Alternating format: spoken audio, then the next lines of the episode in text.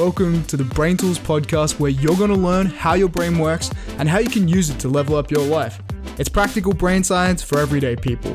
I'm your co-host Sam, a self-professed neuroscience nerd on a mission to share brain science with the world in words everyone can understand. And I'm Kieran, and I specialised in neuroscience at university and now run a metacognition education startup in Asia. Each episode, you'll walk away with 6 new practical brain tools that you can use immediately.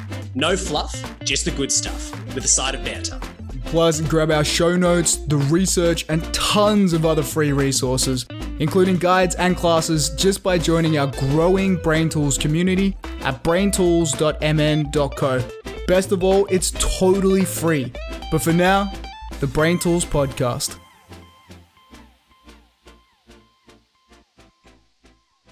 Hey guys, welcome back to Brain Tools. This is episode 3 on fear.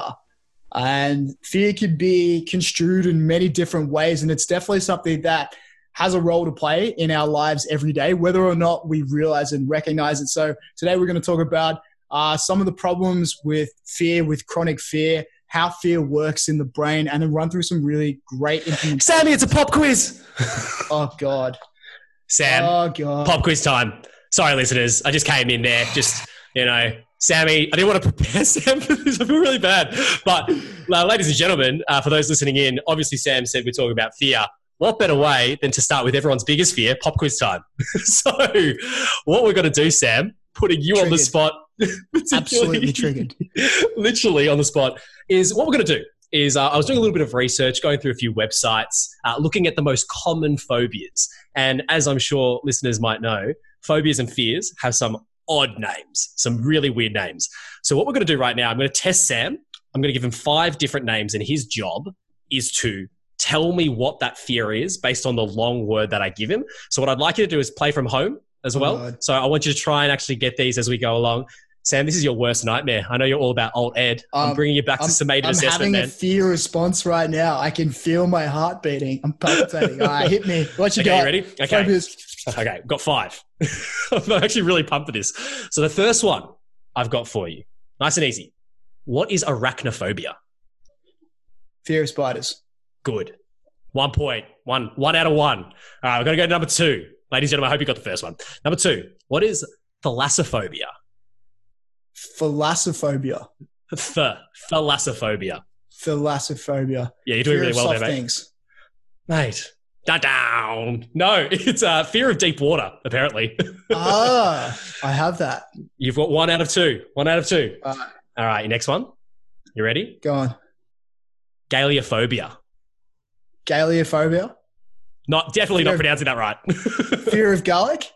Nah, unfortunately not. Fear of sharks. Legit. Fear of sharks. Very, very important. Sam, you're 33% right now. You're failing. That's all right. It's just like university all over again. All right, number 4. Ladies and gentlemen, I hope you're doing a lot better than Sam. Number 4. You ready? Glossophobia. Glossophobia. Yeah. Glossophobia. Fear of glossy things. Oh, mate, really? Now you're just not taking this seriously. Now you're literally doing 1 out of 4. Down. It is fear of public speaking.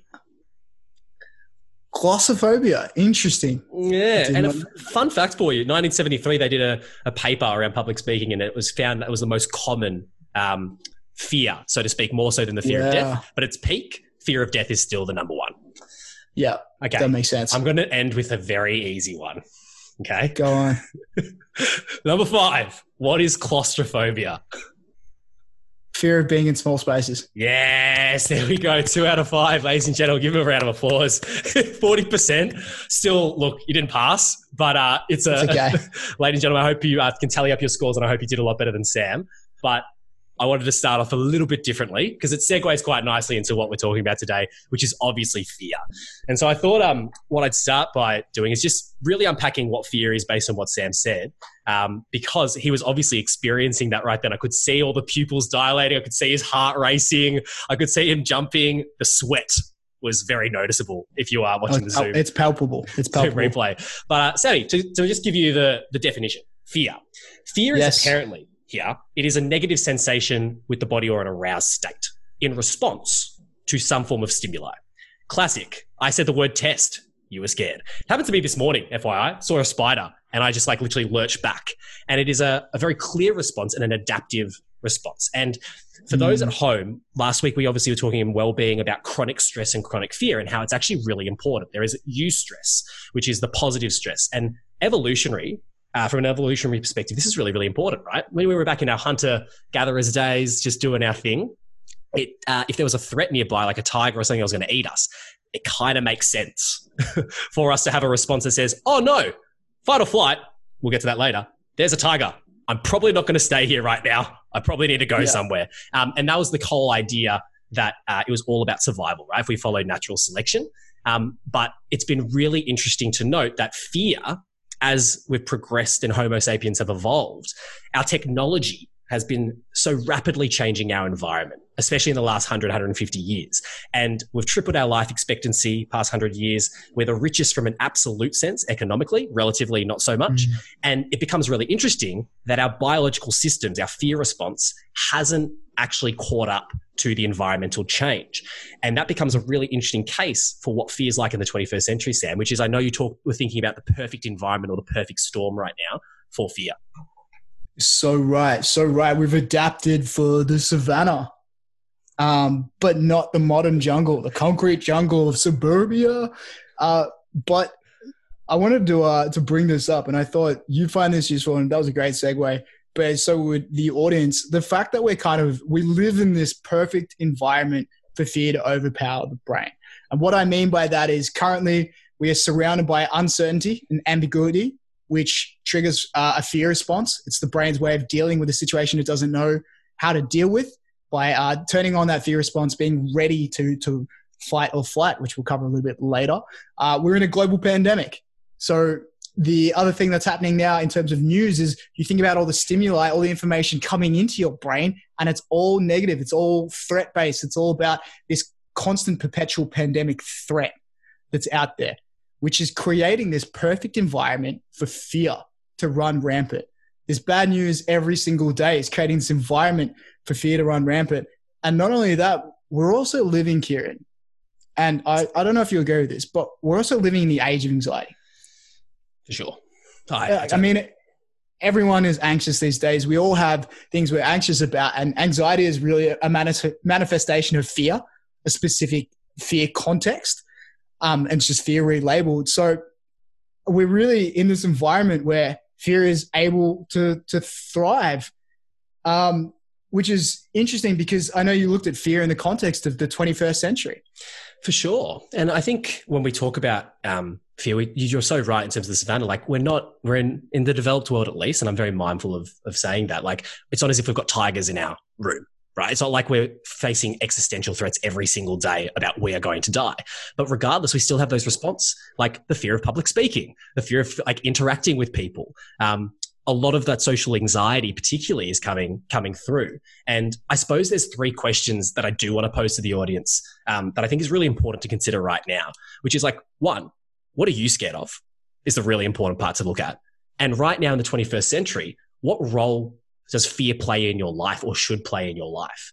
And then third is, how do we then overcome that? And I think that's what we're going to really deep dive into to get really practical on like how you can actually overcome fear, which is something that people wrestle with and we wrestle with daily. Like, to be honest with you, Sam, I know we were talking personally about our fears, and like one fear I've got, which again is probably a lot of people's, like I'm so scared of heights, which I know is not the existential part of that, but like, I'm so scared of it. I get close to an edge and I'm like, I need to retreat massively.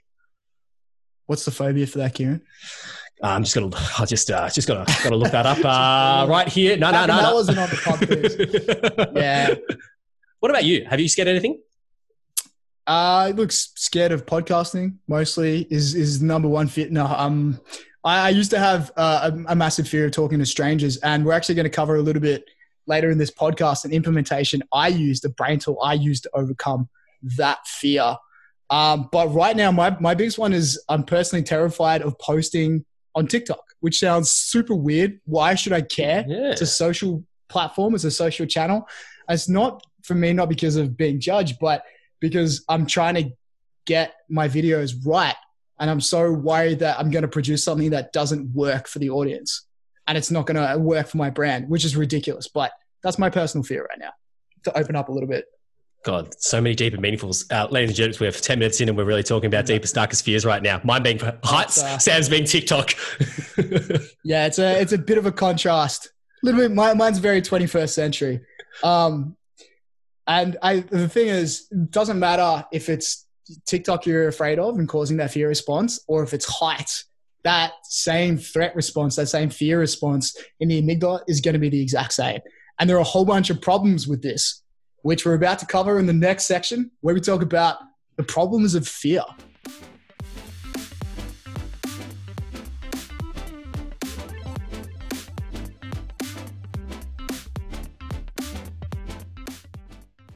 What are some of the problems with fear? Well, I want to start off by saying this. If you're at home, even with the best training, preparedness, even exercising, eating well, and doing all the right things, fear can still take over. Your amygdala can still be hijacked, which is where fear happens in the brain, because fear is this really primal, innate thing.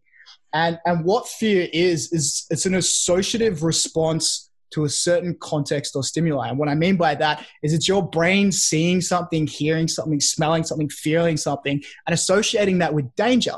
And when that happens, there's a physiological response in your body where your body is now preparing itself. It's now preparing itself for that danger. And there are a whole bunch of things that happen. Cortisol is released, which is the stress hormone, through the secretion of ACTH, just a whole bunch of neurotransmitters. As your brain prepares your body and your muscles to get ready to move, adrenaline is pumped through your system. An important thing to know here is that these fear responses, you would have felt them yourself now, right? And so with your fear of heights, or with my fear of TikToks, you get clammy hands, your heartbeat increases, the tension in your muscle starts to increase, and you feel like your body is getting ready to move. And it's kind of this response which people generally label as fight or flight.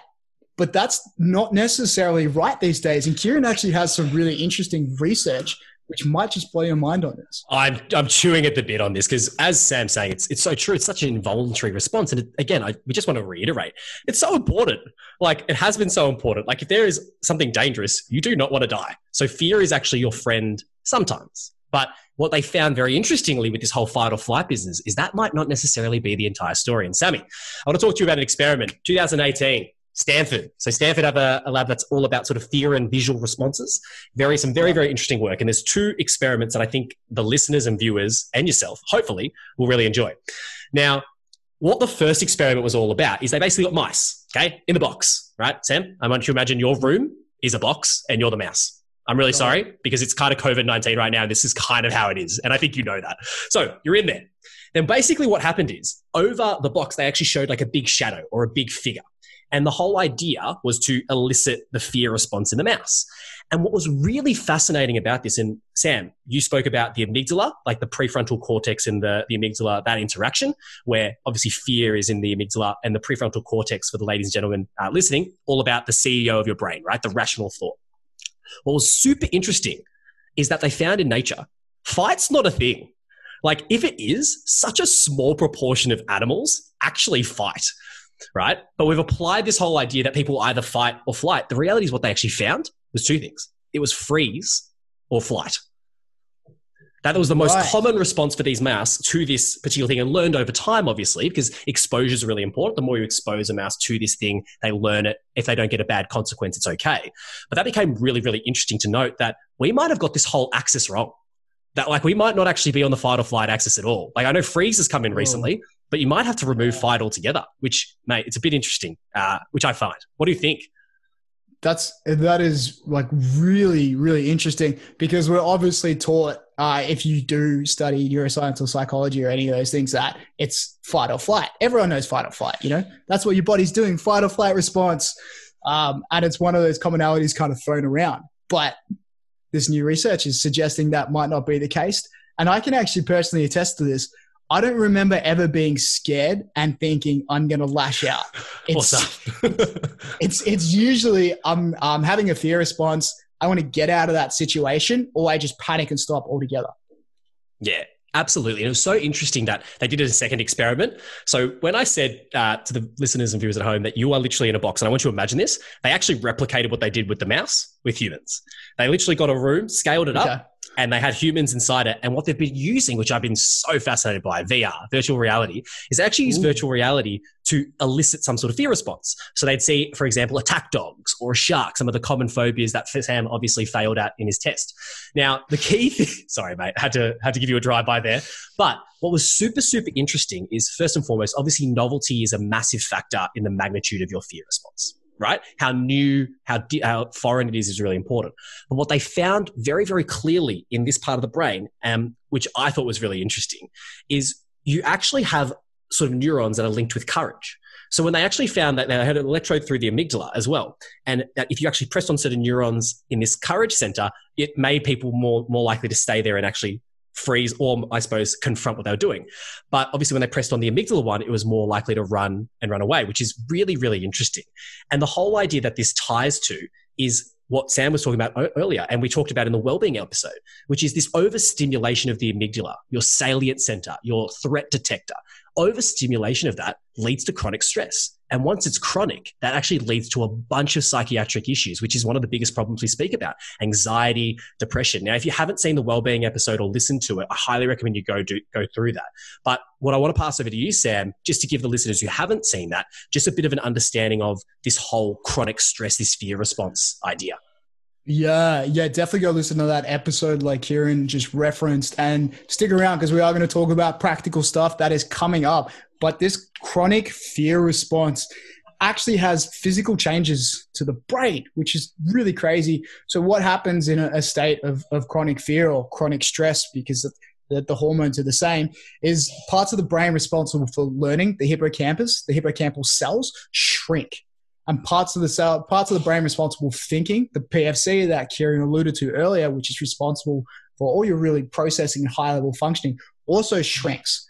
But the part of your brain, responsible for fear, responsible for that response, grows. So over time, people who are chronically anxious or chronically stressed, one and the same when it comes to the hormonal response, they get better at being chronically stressed and chronically anxious and chronically afraid, while also decreasing their ability to learn and decreasing their ability to think.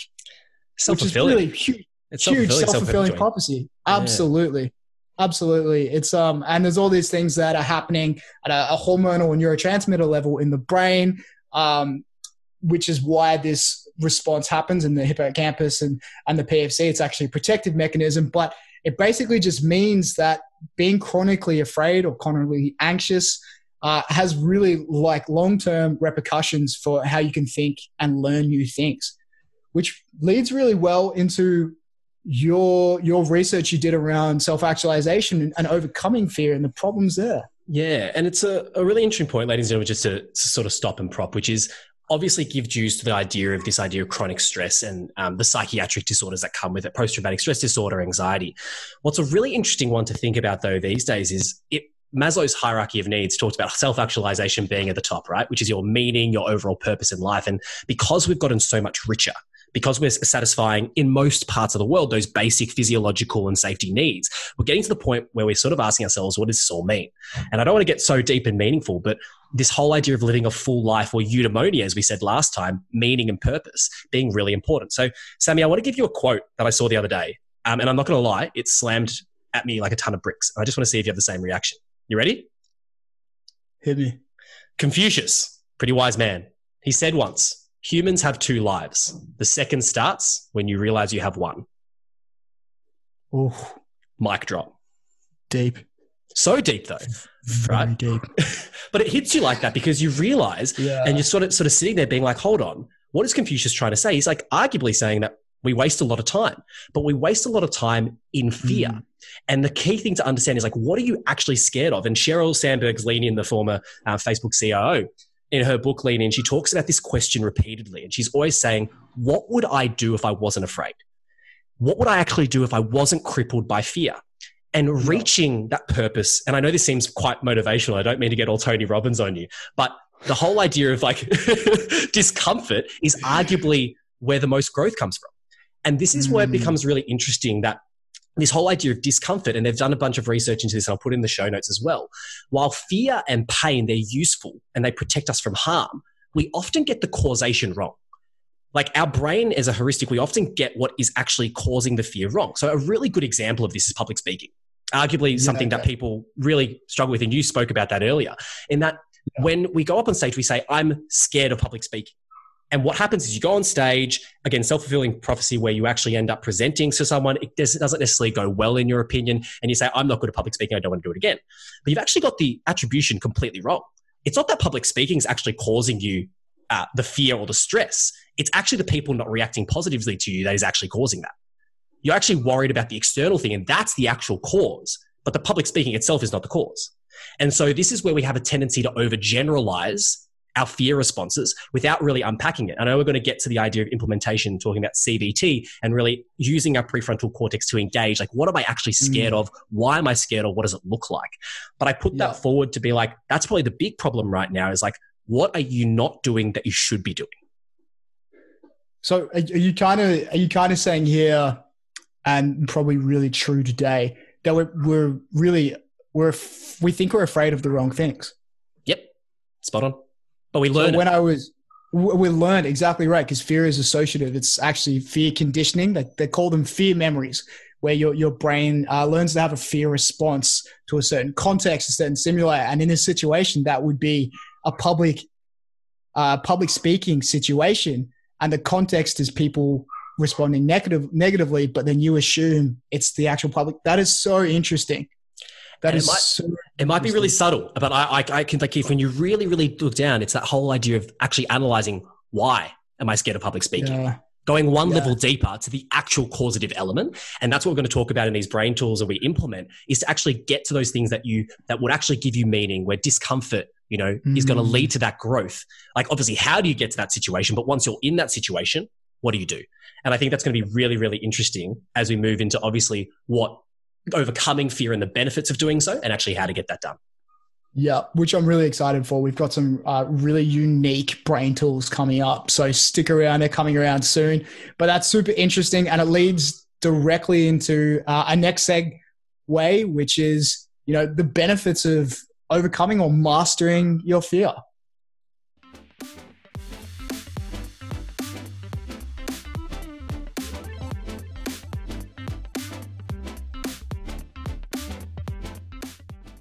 Awesome. Now we're back, obviously, to now look at, when we overcome fear, what is actually the benefit of doing so? And I know, Sam, if we overcome fear, it's a really, really important thing, but there's some really clear benefits that you've looked at on a real micro specific level that I know you want to share with the audience. Hit me. Yeah, I'm really excited about this because I've felt them myself personally. From a micro level, when you learn how to quasi-control your fear response, or to manage it more actively in the moment, you're able to do so many more things, because you can now take action. And when you think about fear, what it does is it's trying to stop your body from taking action. That's what happens when your amygdala becomes hijacked, when your body shuts down and gets ready to freeze or flight, not flight. As Kieran said, your body and your brain is being prepared not to do anything. So learning how to overcome and manage this fear response, or reduce its impact on you, is really, really powerful in the micro, because you can start to take control of some of those psychosomatic experiences you had, those fear responses where your body tenses up and you can't think as well, and your memory doesn't seem to work, and now you're stressing about a million different things. That fear response, being able to control it in the moment, is really, really powerful, because it suddenly unlocks your ability to take action, which leads directly into some of the personal growth stuff that I know you're about to cover, Kieran, and I'm really, really interested in. Yeah. And just on that point, Sam, I think that's super, super interesting. That's a thing that everyone associates with, is those physical, really, really visceral feelings of stress. Mm-hmm. Like, I think that's the thing everyone sort of can associate with, like, especially like pre-race, when you're doing something or anything like that, it becomes crippling. And I think that sort of segues really nicely into a quote by a guy called George Washington Nader. And I think it sums up where we want to get to as a community pretty quickly, which is, everything you've ever wanted is sitting on the other side of fear. I'm going to repeat that. Everything you've ever wanted is sitting on the other side of fear. And I think the key thing to be mindful of is that personal growth, that motivation, that focus, that eudaimonia that is on the other side of fear. is are really interesting to think about, but it's so hard to see. Like, it's so hard to see the benefit and the good of going through something that so very clearly, visually and viscerally feels uncomfortable and feels bad.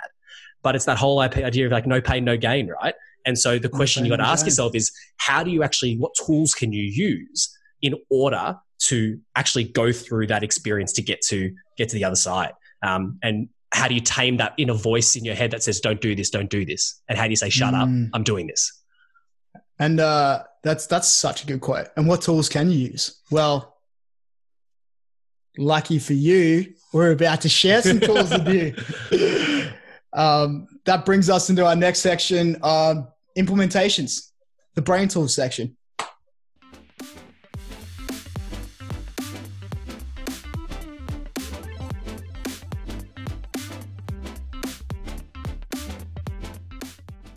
This is the part of the show I know you've been waiting for, the practical, implementable brain tools that you can use today to start conquering your fear, to manage it, to really mitigate its effect and impact on your life.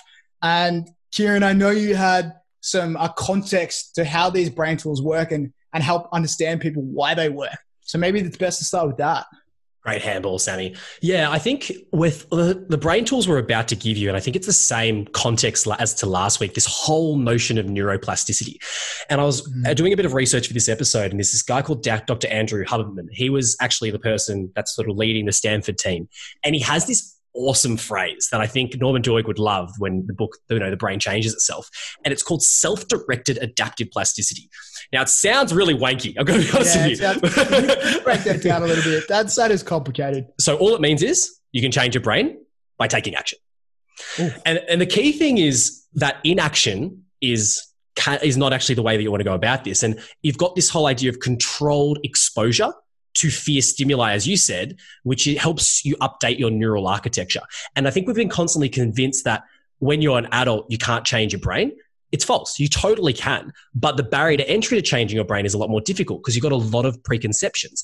And I think the key thing here to understand is the difference between what you think is real versus what actually is real. And a way I normally try and think about it is you want your actual, what actually is, minus what you think it is, to be zero. That means that your idea of reality is at base level one. And when you do this, you have a really clear understanding of actually changing and having control over what you're going to do. And that's the classic case when it comes to fear. Is Seneca, one of the greats. I know you love him, Sam, and listeners, if you haven't, Seneca's Letters of a Stoic are great, all about stoicism. If he says, and I'm going hard on the quotes today, if you would not have a human flinch when the crisis comes, train them before it comes, by Seneca. And this whole idea of simulation, of practice, of exposing yourself to things means that when the time actually arrives, it's okay. It's normal. That's why in the military, as an example, it's simulation after simulation after simulation. And I think that's where I want to pass over to you, Sam, in terms of your first brain tool, which is incredibly practical from an identification point of view. So I think we dive in. Yeah, I love that. And it's something the Navy SEALs always say is that we don't rise to our level of our expectations. We fall to the level of our training, right? That's just the way we respond as humans in stressful situations. And I want to talk about the first brain tool I'm going to give you is how you can control fear in the micro, in that very moment you're experiencing it, doing something really, really simple. Write down your emotion.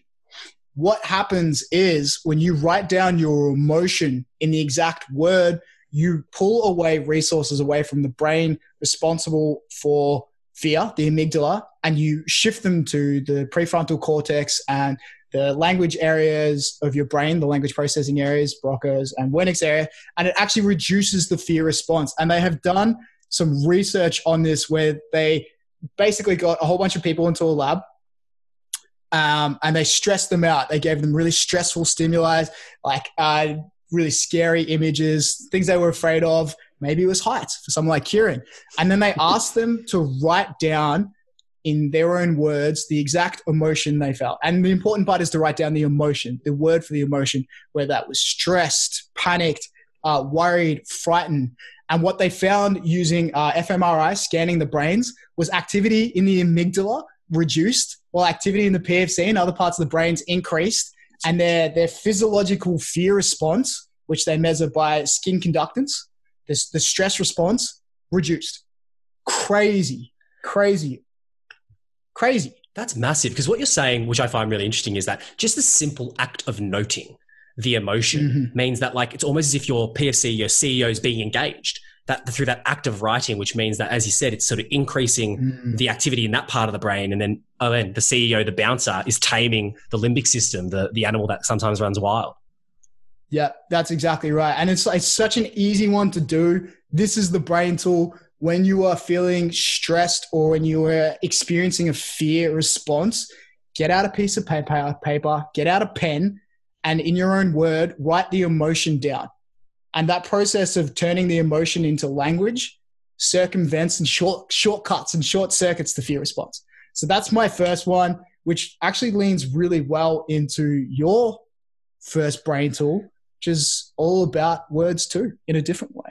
For sure. And I think my first one, as a higher level, is to document all the stories that you tell yourself. And Sam, I think it was a really interesting point you talk about emotion. And as we're talking with the listeners, you've got to ask yourself, like, how does emotion manifest itself? And it normally manifests itself through story. But the story is not that we just tell other people, but the stories that we tell ourselves. And I'm a quote machine today, Sammy, but Richard Feynman, who I love, Nobel Prize winning laureate again, he said, the first principle is that you must not fool yourself, and you are the easiest to fool. And that whole idea of self-delusion is really, really pronounced. We tell our stories, self-stories, that obviously based on this emotion that convinces us of not taking action. And it comes that self-fulfilling prophecy that leads us not to do anything. And so to get really, really practical, if it takes Sam's idea of noting the emotion, from a recognition standpoint, ask yourself, what stories do I tell myself based on fear? And to get really practical, and I can share this with you, I've started recently with one of my mates, Ollie, who I'm reconnecting with in Melbourne. And he introduced me to this whole idea of IFS, and it's called Internal Family Systems. For those that don't know much about it, I'll put it in the show notes, but it's just basically a form of therapy. And it basically posits that the whole is made up of parts, and those parts are personalities, and you want to talk to those individual parts. So for me, one of my individual parts I've got is the analytical part, if you haven't noticed already, which is this clear, like, Sam's laughing because he knows this in our meetings. It's like, Kieran, you bloody robot. What are you doing? Analyzing everything. You guys should say the Google Docs we have. The analysis is incredible. But this whole idea of IFS, and the principle I want to give you practically is find a person that you trust, genuinely trust, and actually schedule into your calendar every single week for 30 minutes, maybe to an hour, and actually speak about the stories that you might tell yourself. And I've done this with Ollie over the past 2 weeks. And over the first one was a bit awkward. The second one was so much easier because I got used to the discussion point. But that self-awareness feedback loop of actually saying, hey, what I think is versus what actually is so far removed it gives you that context to be like, hey, maybe this story isn't beneficial to me. Maybe it's based on fear, and the fear is all inside my head. As Naval Ravikant says, it's not peace of mind, it's peace from mind. And I think that becomes a really important tool that we can link, hopefully for you as listeners, noting the emotion, but looking at what the story is that is manifested as a result of that emotion. Totally. Can I add a tiny bit of color commentary to that? Some context. So you talked about self-prophecies or self-fulfilling prophecies. There is actually a brain mechanism that lives inside your head that make these a reality. And it's called the reticular activating system, or the RAS. And what its function is to do is to confirm evidence of things you already believe or think. So as Kieran says, if you're having these fear-conditioned memories, responses, and thoughts or narratives, your RAS will look for information that confirms these exist. It's called confirmation bias. There's a whole bunch of research on it. And this is why it becomes a self-fulfilling prophecy, because your brain starts to discredit information that disagrees with this viewpoint, that says, no, Kieran, you're not afraid of this, while actively seeking out information that says, yes, Kieran, you are afraid of this. And that's where the perpetual cycle comes in. It's not us talking about it. It's a function of your brain, the self-fulfilling prophecy. Super, super interesting. And I think it's really important that we note on this one that Sammy and I aren't psychiatrists, and we're not psychologists, and we're not going to sit here and say that you should do this to solve something like post-traumatic stress disorder, right? There's obviously professionals for that. I think where we're coming from here is in the moment, in the everyday capacity, using it as a tool, or having it as a tool and mechanism that you can use, as opposed to saying, this is going to be the silver bullet that solves some deep-rooted problems. And I know it's a classic disclaimer, but I want to be really mindful about that for people that are listening, to say that this is not medical advice, and this is not psychology advice. This is just what's worked for us. If you need help, go and get help. Yep.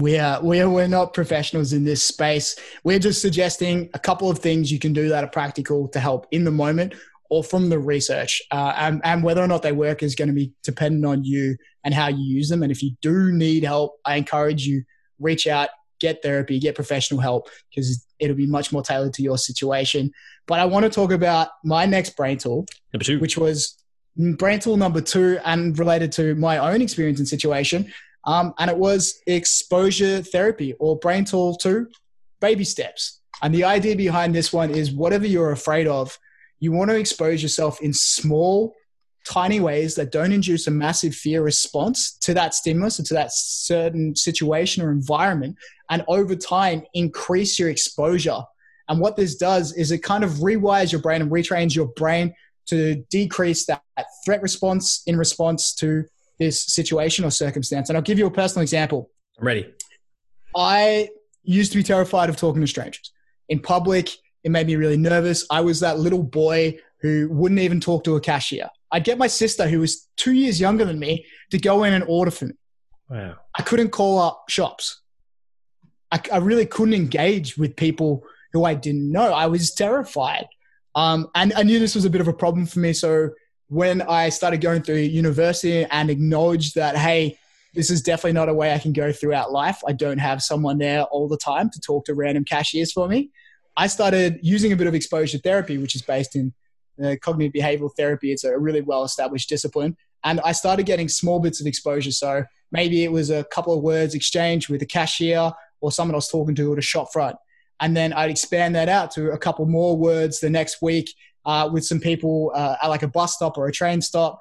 And eventually, over time, I exposed myself to the point where I was having casual conversations with people I'd never met.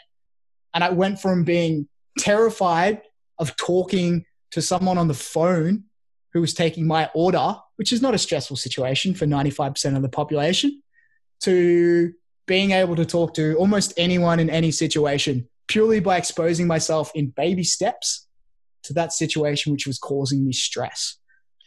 That's huge, mate. I mean, I'm going to be honest with you and level. I didn't know this, but it's pretty nuts to think, like, we're doing a podcast now, we're having conversations. I've seen you interact with other people, and the fact that this was something that was pretty crippling for you, it really surprises me. And I think that raises a huge point, which is like, just because people have an outward appearance doesn't necessarily mean that's consistent with what's going on inside.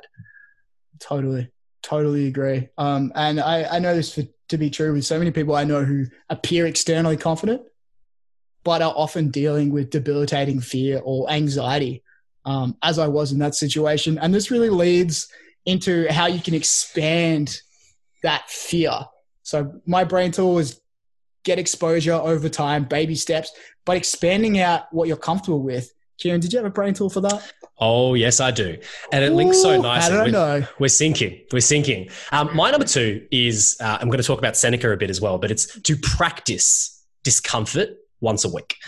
And I think what Seneca in his letters talks a lot about is that poverty is both a mindset and a condition.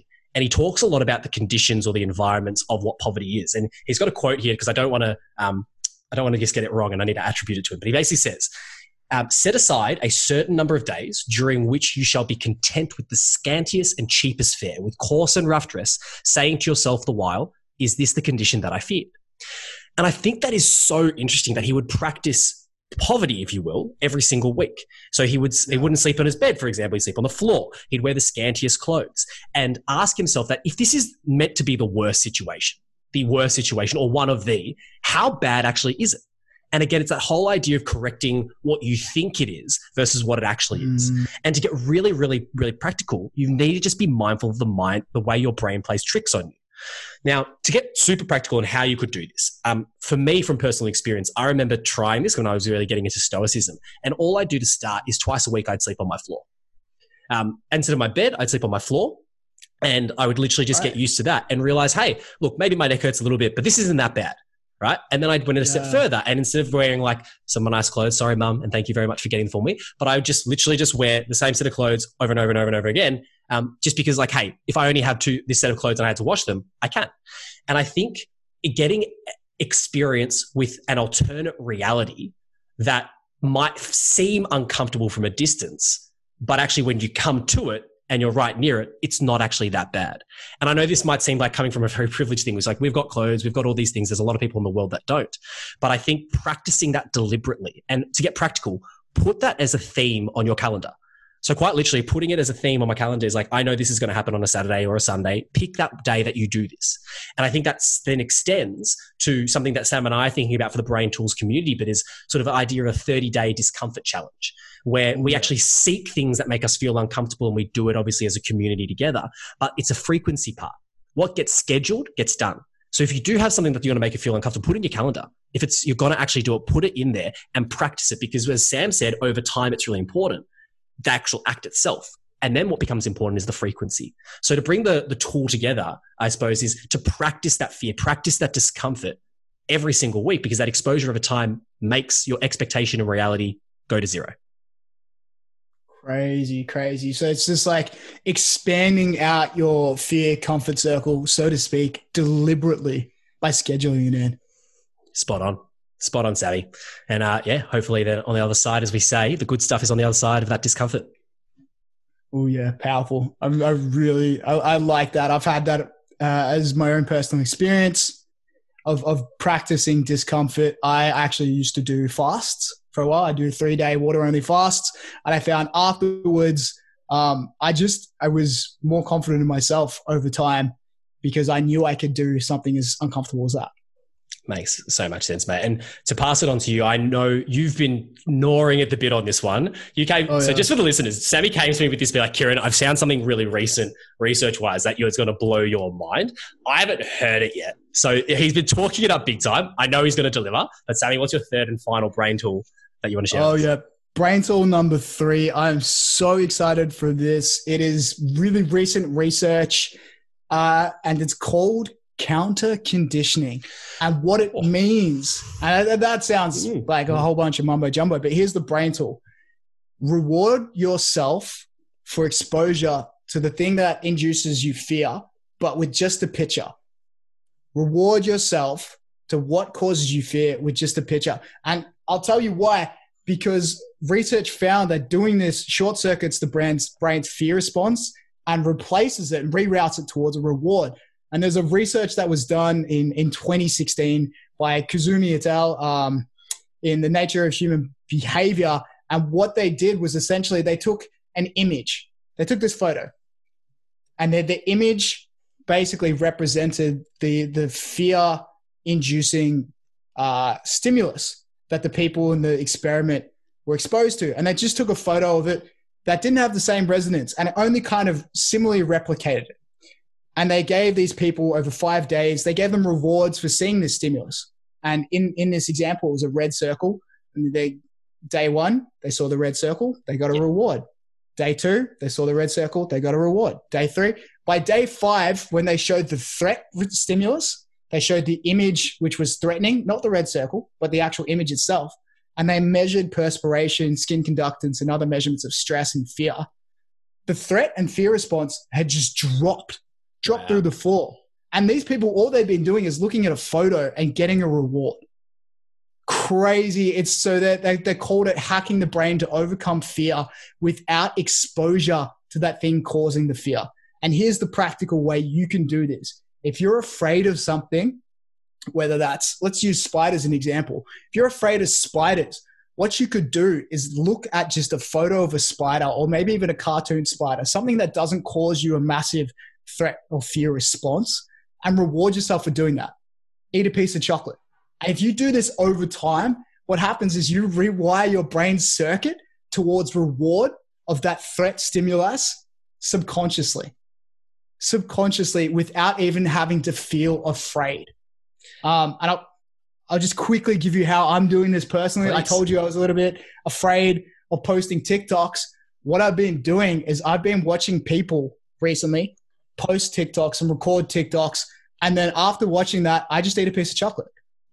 And I've found that now when I go to record a TikTok and post it, I have this weird thing where my brain thinks, oh, wow, this is good. I'm probably going to get a piece of chocolate. Like there's this reward response in my brain, and it's making it so much less scary for me, which is crazy. That's awesome, mate. One thing I'm going to say, mate, one of us has already got diabetes. We don't need two of us having diabetes, all right? So, but the premise is very interesting, that whole idea of exposure through a visual and the pairing of reward, which it shows how very clearly, well, and I'm mindful of conjecture, but there is a lot of research done in the role that dopamine plays within the fear response in the limbic system. Yeah. So this whole idea of reward and fear being a very clear learned sort of relationship or dichotomy is a really interesting one. I think that's very, very, very interesting. So crazy. And if I can say it in one sentence, right, this brain tool is figure out what you're afraid of, look at photos of it or a visual representation that doesn't make you afraid, and give yourself a reward. And doing that over time rewires your brain so you'll be less afraid of it. And you don't even have to do anything. That's huge. I love it. Huge. Which is crazy. And I know it kind of leads into the last brain tool you have for us, which I'm really excited about. And it's more about systems. Spot on. And I think the third one is trust, create and trust systems with people, not your willpower. Now, I know that's a long-winded one, but I'm going to break it down. Okay. Please give us the details. And in preparing for our fourth episode, Sammy, which is going to be on habits and sort of routines, I was reading Atomic Habits by James Clear in preparation for it. Ladies and gentlemen, we'll be talking about that in our next week's episode, so look out for it. And he's got a quote that is so, so similar to what you talked about with the Navy SEALs, but just, again, it hit me. Quote, I think we need a quote counter. I think this is quote 10, but we should get paid by quotes. I would love some affiliate marketing quotes. If anyone does that out there, we are open to opportunities. So the quote is as follows: people don't rise to their goals. They fall to their systems. That's by James Clear. And it really thought about it, which is that, sorry, can you break that down a bit? I'm going to break it.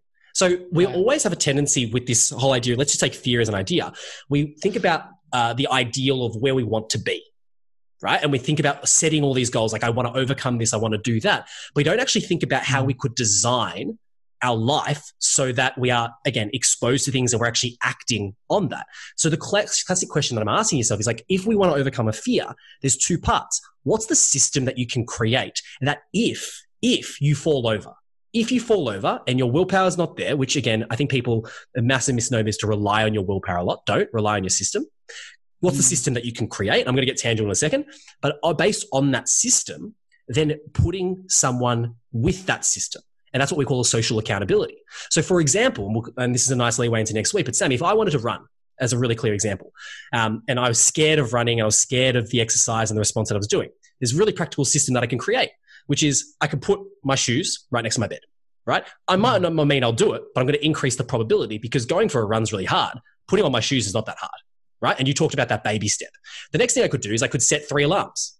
The next thing I could do is I could get Sammy, we might do this, to call me at 7:00. And the next thing I could do is say, hey, Sam, meet me here at 7:15. And you start to introduce a social accountability component. And if there's one thing we've learned about human history, and I don't think this is a great thing, but it is what it is collective suffering's a lot easier than individual suffering. And the whole idea of suffering together, right, and having someone there that can guide you is actually a really important part. So for all these tips we've spoken about, involving someone that you trust in the process means that if you fail to reach for the stars, at the very minimum, your mean, your average, your systems get you there. And so you want to make sure you think about it. So getting really practical is the final one. Once you've done that system and designed it, which we'll talk about next week, you track your progress. It's a wall tracker. It's ticking off so you have a positive feedback loop that, hey, I'm actually doing this over and over and over again. It could be just a calendar where you do X and you do the Seinfeld method, right? Where you start to build up this momentum. And hey, presto, after 7 times, 8 times habit, you've broken down those barriers. And hey, who knows? You might have overcome your fear. That's so powerful. And I've actually used this without even realizing I was using it in my own life. So for example, I used to, the fittest I've ever been in my life was when me and a friend lived near each other's houses, and we made each other sprint 3 times a week by just showing up at the other person's house. If I woke up before him, I'd show up at his house. If he woke up before me, he'd show up at my house. That's super interesting. Systems. And like, there's a final one on that, public speaking. Like I've been fortunate to train hundreds of people in public speaking based on the work that we do. And one thing that we've built into the system is to always make sure that people are preparing in pairs and that they're doing it in pairs. They're going back and forth. They build a relationship so it becomes a safer space. And that's the whole idea and premise, which I know we're going to speak in another episode of psychological safety, which it creates that safety net. So those tools that we've given, hopefully are going to increase the probability of you overcoming your fears. Totally. And just to wrap up those tools and cover them again, my three were: one, write down the emotion you're experiencing in the moment to reduce the fear response. Two, baby steps. It's called exposure therapy in CBT, and basically getting exposed to what makes you scared in tiny little minute ways and stair step up over time reduces that response. And three, counter conditioning or reconditioning, which is look at an image, the thing that you're actually afraid of, something that doesn't trigger a big fear response, and reward yourself for looking at it. And those are my three. What were your three, Kiers? Rapid fire three. Number one, based on what Sammy said, document all the stories that you tell yourself. Stories are a manifestation of the emotion. Document the stories you tell yourself so that you are aware of them and you can overcome them. Number two is practice and seek discomfort once a week at the minimum. Take the absolute bare bones, sleep on the floor, do whatever you will that is considered discomfort, and you'll realize very quickly it's not as bad as it seems. And the final one, number three, is create systems with social accountability. Don't trust yourself, and I mean that in the nicest way. Trust your systems, because you'll always revert back to them. Love it. Super, super powerful. I think those are some really great brain tools people can start using today. As our episode outro, to leave you with the 80-20, what is the 20% you could do for 80% of the impact, Kieran? What's your 80-20 for this week? What do you think I'm going to go with? Oh, it's a quote. Shock, 11. Oh, wow. Shock and horror. I'm really, everyone's going to hate me after this, but I'm going to quote scream. Henry Ford this time. I want to leave you with this, listeners. One of the greatest discoveries a person can make, one of their great surprises, is that they find that they can do what they were afraid to do. Oh, powerful. I wish I had a quote like that. Yeah, I'm going to go with my own self-created quote, which has nowhere near the eloquence of Henry Ford. My simple 80-20 is when you are feeling scared, witless, write it down. Write down your feelings, write down your thoughts, your emotions particularly, label them, because just doing this reduces the fear response. So write it down. Journal. Here's a pen. Write it down. Here's the pen. Thank you so much for joining us again for another episode of Brain Tools. Really excited for next week's episode, Kieran. What are we talking about next week? I do know what we're going to be talking about next week. I've got this right. We're going to be talking about habits and routines and how you can obviously build those to live a better life. Super powerful and super relevant right now. I know a lot of people in my network, a lot of my friends and family are struggling with their routines and habits so disrupted. So that's going to be amazing. Look out for that coming up next week. And also come and join us in our community, in our Brain Tools community, which you're going to hear a bit more information about just after this. And that's about it for me for this week. Bye for this week. See you later, guys. See you guys. Thanks so much for listening to this episode of Brain Tools. We've got three quick things to hit you with before you go. One, if you want to hear other Brain Tools, you can find our other episodes at the link below and on all podcasting platforms. Number two, if you like this episode, then give us a review on iTunes or Spotify, only if it's above 4 stars. And number three, you can go ahead and join the braintools.mn.co community, where we'll post a complete brain guide based on this episode, plus a ton of other resources. Best of all, it is completely free. Cannot wait to see you next episode. And until then, bye for now. See you next episode.